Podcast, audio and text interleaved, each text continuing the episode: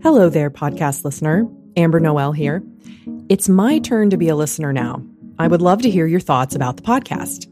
The Living Church, as you might know, is a nonprofit communications ministry with a heart for Christian unity, especially in the Anglican Communion. And we want to keep our mission sharp in all we do, including the podcast, and have fun, obviously. But would you write to me and let me know how we're doing? What's the podcast doing for you? Is it making a difference? In your thinking, your ministry, your prayer life, your daily walk with your golden doodle? Do you have some hot takes on what we could do better? I want to hear it all. I might even read your comments on the next episode. There are so many great podcasts out there. I want to do more of what the Living Church is here to do and less of what it's not. So, there are two things you can do to help. First, make sure you're following us from a podcast platform Apple Podcasts, Spotify. Find us on the page and click follow.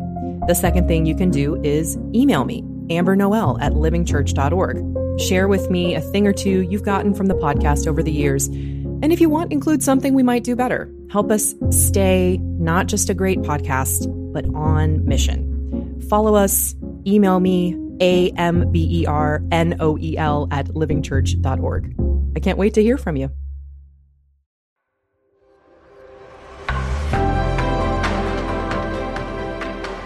The Living Church Catholic, Evangelical, Ecumenical.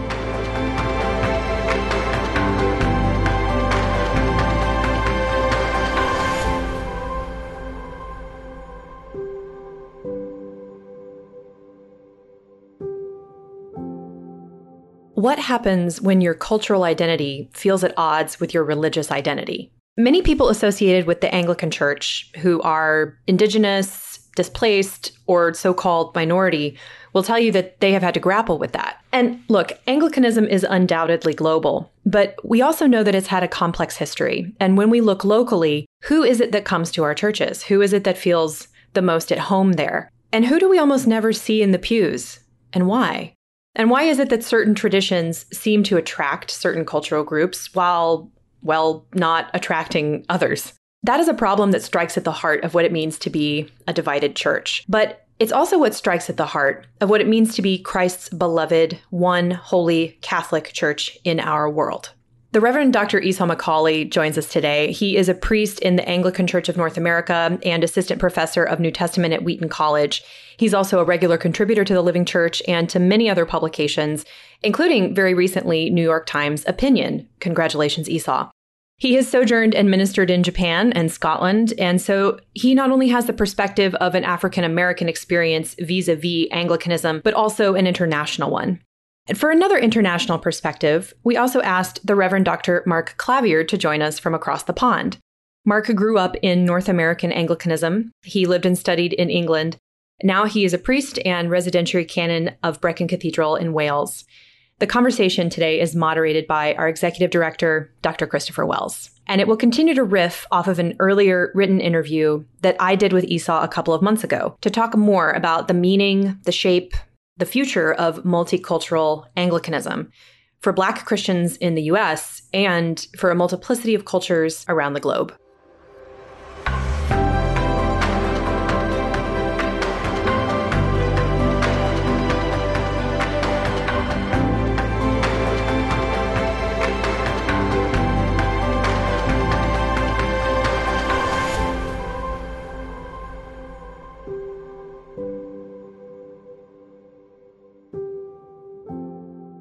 So, welcome, brothers. Uh, thank you for making the time to have this discussion. And um, I think what we're going to try to talk about is multicultural Anglicanism. But all of these terms potentially can be uh, questioned.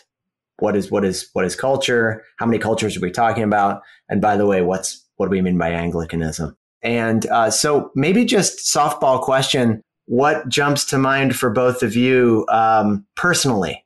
In terms of global or multicultural Anglicanism, take it whatever direction you want. Um, but say something personal about your take on the on the topic.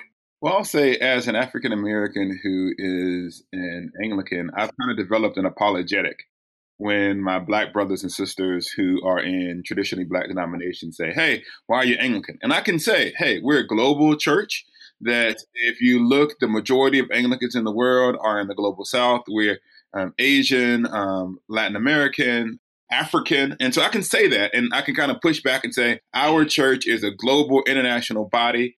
And that's like the apologetic answer. But the other answer is that, like, as it comes to its local expression in the United States, it has been and continues to be a predominantly white in its culture and its mode of expression in the vast majority of its churches. And so it depends on like what mood I'm in. And if I'm being honest, I'd be like, yeah, Anglicanism in both the Episcopal Church and in the Anglican Church in North America, as it's experienced by the vast majority of its congregants, is not very diverse. Yeah, and I would agree with that. I might you know my experience of Anglicanism in the continuing church in the United States and then here in in Britain is pretty much of a monocultural church, uh, not just white, but generally speaking, middle class, and the United States all too often whites who desperately wish they were British. Um, uh, so, but having said that, I now live in Wales, which gives one a very different perspective because it's the first place I've been where one's Welsh identity often is at odds with that very Englishness of, of Anglicanism. There are there are plenty of Welsh nonconformists who still think it an act of national betrayal for a Welsh person to belong to the English church, as Anglicanism is often called by old conservative uh, nonconformists. And so there's a whole wrestling with what it means to be an Anglican in a nation that has a uh, ambivalent relationship with with England. Uh, and what does it mean to be a distinctively Welsh Anglican? And then, of course, what happens is in, in pursuing that question, you run the risk of defining yourself negatively against that which you're opposed and then that creates further tensions within within Welsh Anglicanism. Being in Japan and being in Scotland, I served in Episcopal or Anglican communion churches in, in, both of those places. In Japan, because the Christian church was so small there and largely irrelevant, the only time the media really covered Christians was when the Archbishop of Canterbury kind of came through. And it's interesting to kind of see how, for them, the connection to the Church of England went almost beyond any theological commitment to kind of a Catholic vision of Anglicanism. But it, it was really in, in a traditional sense like the North Star. It was this anchor that kept them from just being yet another tiny, insignificant, numerically, not like spiritually, numerically insignificant group. And so I, I never realized that because as an American, we have much more an independent streak. So the tie to like the Anglican communion didn't necessarily have the same kind of emotional pull. But when I was in when I was in Scotland, the Scottish Episcopal Church has this had this strong sense of national pride. They're like we were doing something special here in Scotland, and that the, that, that the story of kind of Christianity in the Isles is not just what's going on in Canterbury. And so there's this strong sense of Scottish Episcopalianism as a unique gift to the church. And so to see both the independence drink within the Anglican Communion and the need for Canterbury in these two different places really helped me understand the diversity of the experience of the communion in different parts of the world. And of course, here in Wales, we it, it is well remembered that that we were here first. uh, you know, we have a we have a we have a church nearby. It's Victorian, but the site that it the the church stands on uh, has been a Christian site since the late fifth, early sixth century. Um, so before Bede, uh, really before Augustine of Canterbury's mission to uh, to the British Isles. So that is well remembered here. So can I ask you sort of? I, I want to ask about place and history and the importance of England for the Anglican project, because obviously the word England is built into our name. But when we thought about the kind of call and vocation of Anglicanism and the Anglican Communion, especially from like 1867 on with the first Lambeth Conference, we've kind of said, you know, the core of what we're about is actually Catholicism, uh, the Catholic faith. You know, uh, Lambeth Conference 1920 said We need to cultivate a sense of what is universal and genuinely Catholic in truth and life. And you all were both kind of saying that in, in effect, wanting to talk about a kind of global Catholicism. But by the same token, there is that history. Certain places are privileged historically in Anglicanism, which I think is, is reflected in the name England, and of course the Archbishop of Canterbury and so forth. Now you could look at other Christian families and say this is how it rolls. You know, this is a providential fact. You know, God God called Israel first. That's a particular people. You know, the Pope of Rome is in Rome. It's a global Catholic Church, but he's in Rome. Whatever, Arch, you know, Patriarch of Constantinople. But how do you all think about this? I would say that, like, as a Christian, we can't erase history and we have to balance the we have to make the balance between recognizing God's providential ordering of history and recognizing kind of the ways which God is moving in our time. So I think that calling this what we do Anglican or Anglicanism is just a statement of historical fact. That the way that we and you can't separate theology from culture because theology is always enculturated. And so there is certain Britishness to the Anglican way of doing theology, but that kind of Britishness that's attached to our theology changes form and shape when it enters into new places. And so it, it allows, I think Anglicanism allows for both the recognition of our historical rootedness and for the possibility of enculturation. I think for Anglicanism to become what Anglicanism needs to become, that we need to allow that project to go forth unhindered and I think that sometimes the Brit, I mean, our beloved Brits, sometimes want to maintain more of the British way of doing things instead of letting Anglicanism come what it wants to become. And so, what I would say that part of what English leadership might look like is recognizing what the Spirit is doing in the communion and fostering that instead of trying to control it. Yeah, I think I, I, I would I would say two things. Um, the first is our heritage is obviously British, not just in a kind of present way of looking to England or or valuing that that history, if people actually know that history, but by the fact that overwhelmingly the theologians who have shaped our thought have been British and primarily English. Even, what, even with the growth of the Anglican Communion, the number of influential theologians from outside of the British Isles has been pretty small in comparison to those in Britain. So that, that creates a kind of flavor uh, and, and a, a link as well. I think what makes it strange is, and this is what I've learned now that I've lived almost 13 years in Britain, is when you live in Britain, the Anglican Communion becomes almost like a, a, a fiction. uh, nobody here worries about the Anglican Communion. They're hardly even aware of the Anglican Communion, except maybe a diocesan link with another diocese somewhere. But isn't this one of our problems, Mark? I mean, is that is there a is there a glass half full way of thinking about that, or is that a problem? I think it's I think it's a problem because it, it, it here I often encounter a provincialism that that's convinced that Anglicanism is a certain way, even though that certain way doesn't exist anywhere else in the Anglican Communion. For example, being an established church or having a parochial system based on geographical bounds these evoke a very different Anglicanism than you'll find almost anywhere else. I wonder if theology, I, I am sympathetic to the a certain kind of post-colonial penitence, right?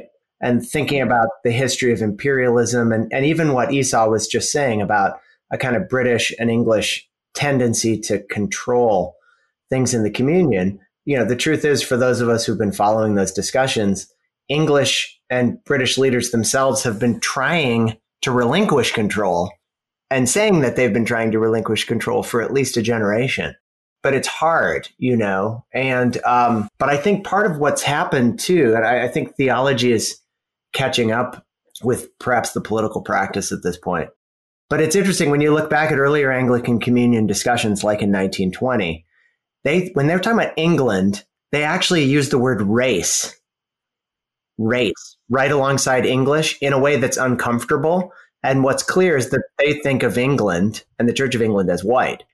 And of course, that may have been predominantly true in 1920, but it's certainly not true in England now in 2020, which has many, many Africans and others that are part of the Church of England. And Esau, of course, is working a lot on this in kind of North American Anglicanism. So, how do we theologize diversity, global diversity, and racial diversity even within our nations? Because because the nation has been so important in the history of Anglicanism. You know, the national church.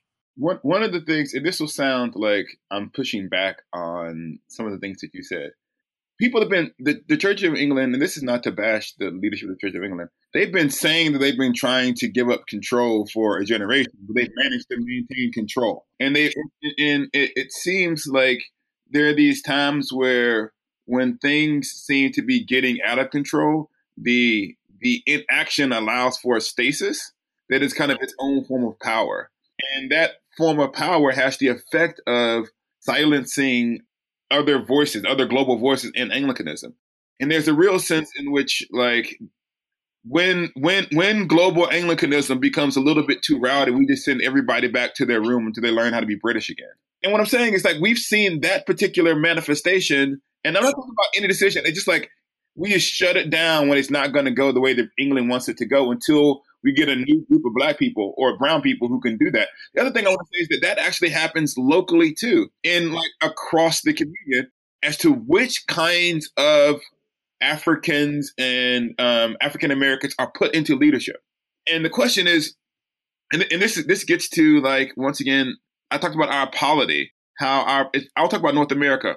The reason why there's so many African Americans in Baptist churches and Methodist churches is because during the end of slavery and post Reconstruction, they did not need white bishops to approve them. They were chosen by their skill. So if you could plant a healthy church and grow it, you were a Baptist pastor.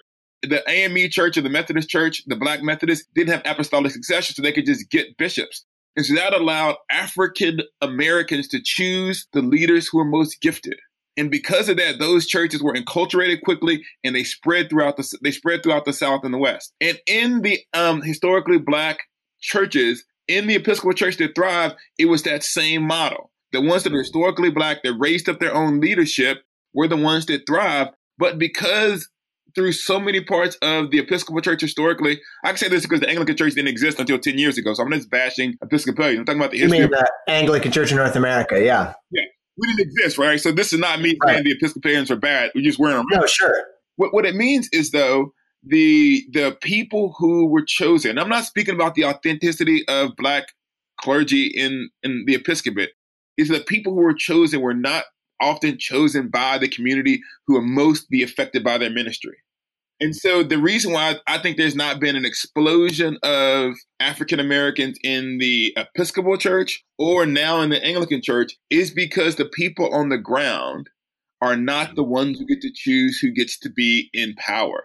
And as long as you have a majority white institution saying, this is the kind of black person I want to have in power, then there's always going to be a certain level of they have to pass a respectability test. And so this is not a statement about any individual bishop's authenticity. So don't send me emails or yell at me about this. but it, sure. it, it is to say, it is to say, for example, in the Episcopal Church, as a member, I was a member of it for like 20, I mean, 10 years.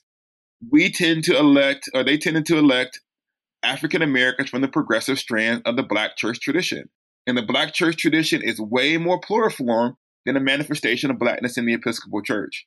And in the Anglican Church of North America, so this kind of gets to the other side. Anyone who listens to it, we, we don't have very many black bishops at all. So that's like on one level, that's a mute question. We have two from the historically black denomination. But the question of like what kind of black leader is acceptable in a conservative denomination is also a question. And so the this struggle of the freedom of African American Christianity and all of its diversity to actually exist within Anglicanism is actually in North America is an open question. We don't know the answer to it because we've never seen it.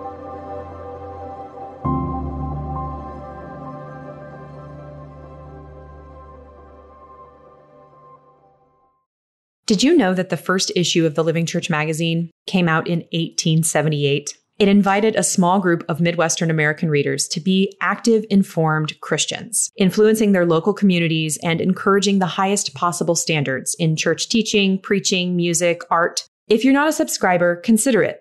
Subscription rates start at $9.95 a year for digital and about $5 an issue for a traditional magazine. You can subscribe for our next issue at livingchurch.org and just click the subscribe tab.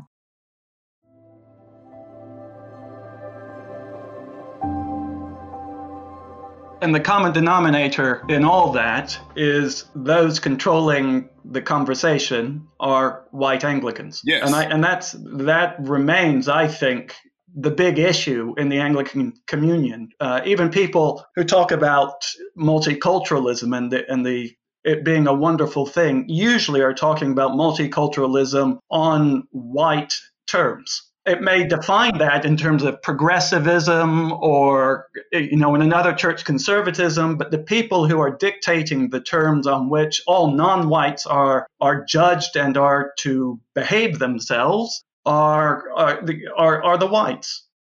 It is, it, it is simply a matter of historical fact that in both the global south and in north america that the vast majority of african americans by any definition of the term will be called traditional, theologically conservative, orthodox, whatever that term is. And there's two ways of valuing diversity. There's a value of diversity is you can be a part of my picture so that your diversity is a manifestation of my ideology. So like your blackness testifies to my generosity or spirit to accept different kinds of people. Or there's a diversity in which I share power with you. And no one actually believes, no one actually believes that there was shared power in which the black and brown people in the Anglican communion were given full weight that the shape of the communion would be what it is. Like we actually said, what do the majority of African Africans and and um, Asians and um, Latinos actually think the communion should be? We know that it would, it would look different. I'm not saying that it would it wouldn't look like GAFCON. I'm not saying it would look like GAFCON. I'm not saying that. I'm saying that the current status would be different. And the fact that it isn't different is because England doesn't want it to be different. And that means the manifestation of diversity then is ultimately false. And if and, and what we really need, what we really need, what Anglicanism desperately needs is a Gorbachev to like tear it down to allow what the communion wants to be to actually become. But I think that there's a part of England that is afraid of what the shape of the communion will be if all of these ethnic minorities are now not even ethnic minority, if the majority world actually becomes the face of Anglicanism. And what we have right now is a mediated diversity that is palatable to a British audience through the people who are in charge. And that may seem like an inflammatory comment, but just look around. Yeah, I think I would broaden. I think I would broaden it to to Western Anglicanism. I I th- I've actually encountered more of an appetite here in Britain for that than than I was expecting. Just as you, the Church of England, uh, usual, is not the most competent body for bringing it about. I think it is a priority for for for Welby, and I'm not the biggest fan of Welby. But at the same time, I think I think Esau's right in terms of England and the way it structures and its diminished role in the world shape how it understands how to go forward with this but you you rarely encounter, except in some of the more progressive circles here, the kind of language about, for example, African Anglicanism that that you encounter in the states. Right.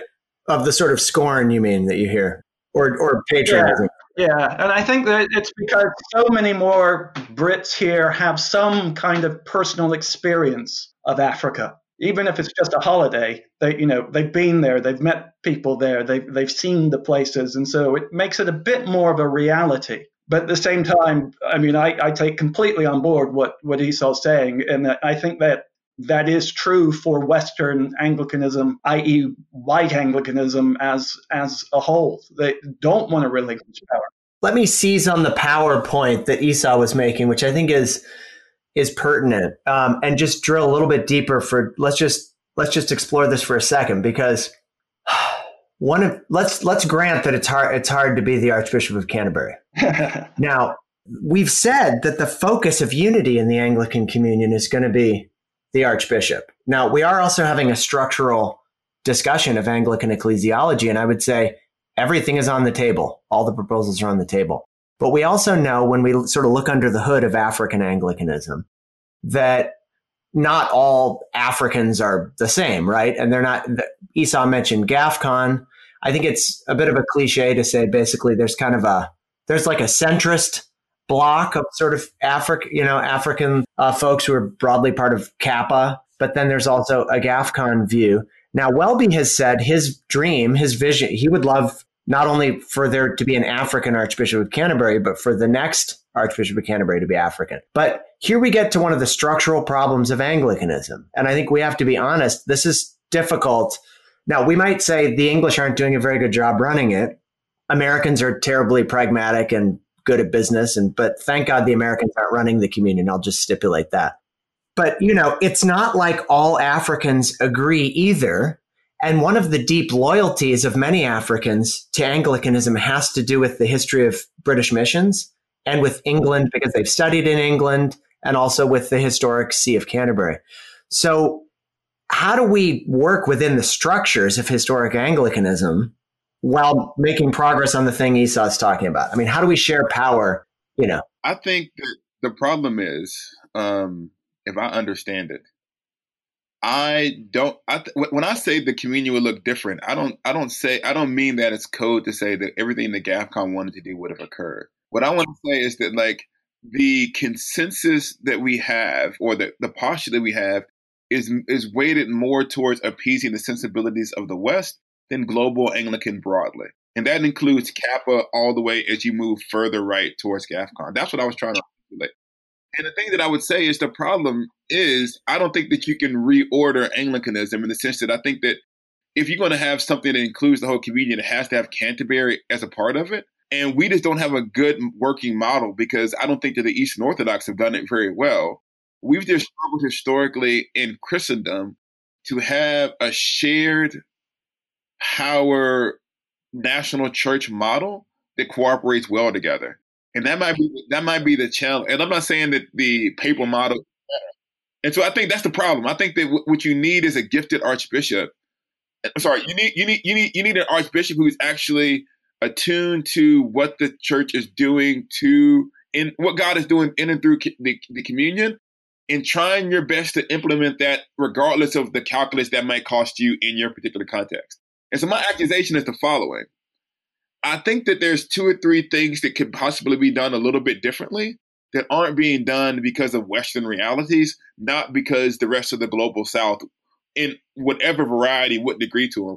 And that's the limitation on the current manifestation of Western leadership of Anglicanism. And that's the only part that I think would be different. I think there's there's a place where even if you would say if the Archbishop of Canterbury adopted the position of the global South, GAFCON wouldn't be satisfied, but they'd be kind of like, okay, we get it.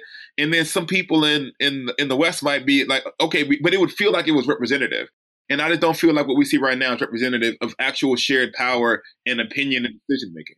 Yeah, and it and it is it's a it's a tough nut to to crack. I mean, part of the problem with having Canterbury as the head primate of the Anglican Communion is that he's more than just that person. He is also within the English constitution and the role vis-a-vis the Queen and oaths of allegiance and uh, and all the rest. So it makes it very difficult to open that role up to the communion.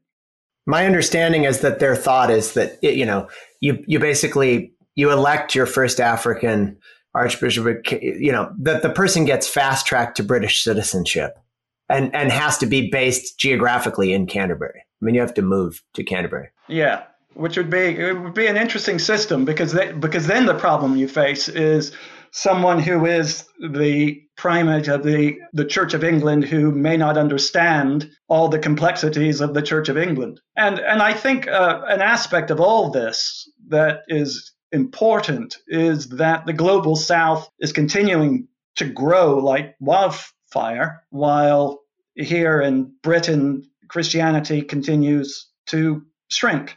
And we're right on the, the cliff edge of some serious decisions having to be made here in terms of clergy numbers and closing churches. And, and actually, we may be over that cliff edge post COVID 19. Um, that, that's going to be a full time job for any bishop or archbishop for some time to, to come. I mean, I my my kind of depressing conclusion with it all is that we Anglicans end up doing what we Anglicans have always done, and that's completely muddle our way through to some conclusion. And that conclusion may be just by the way the, by sheer demographics that the Anglican Communion comes into its own, and especially the global South, because it's where the number and the energy are.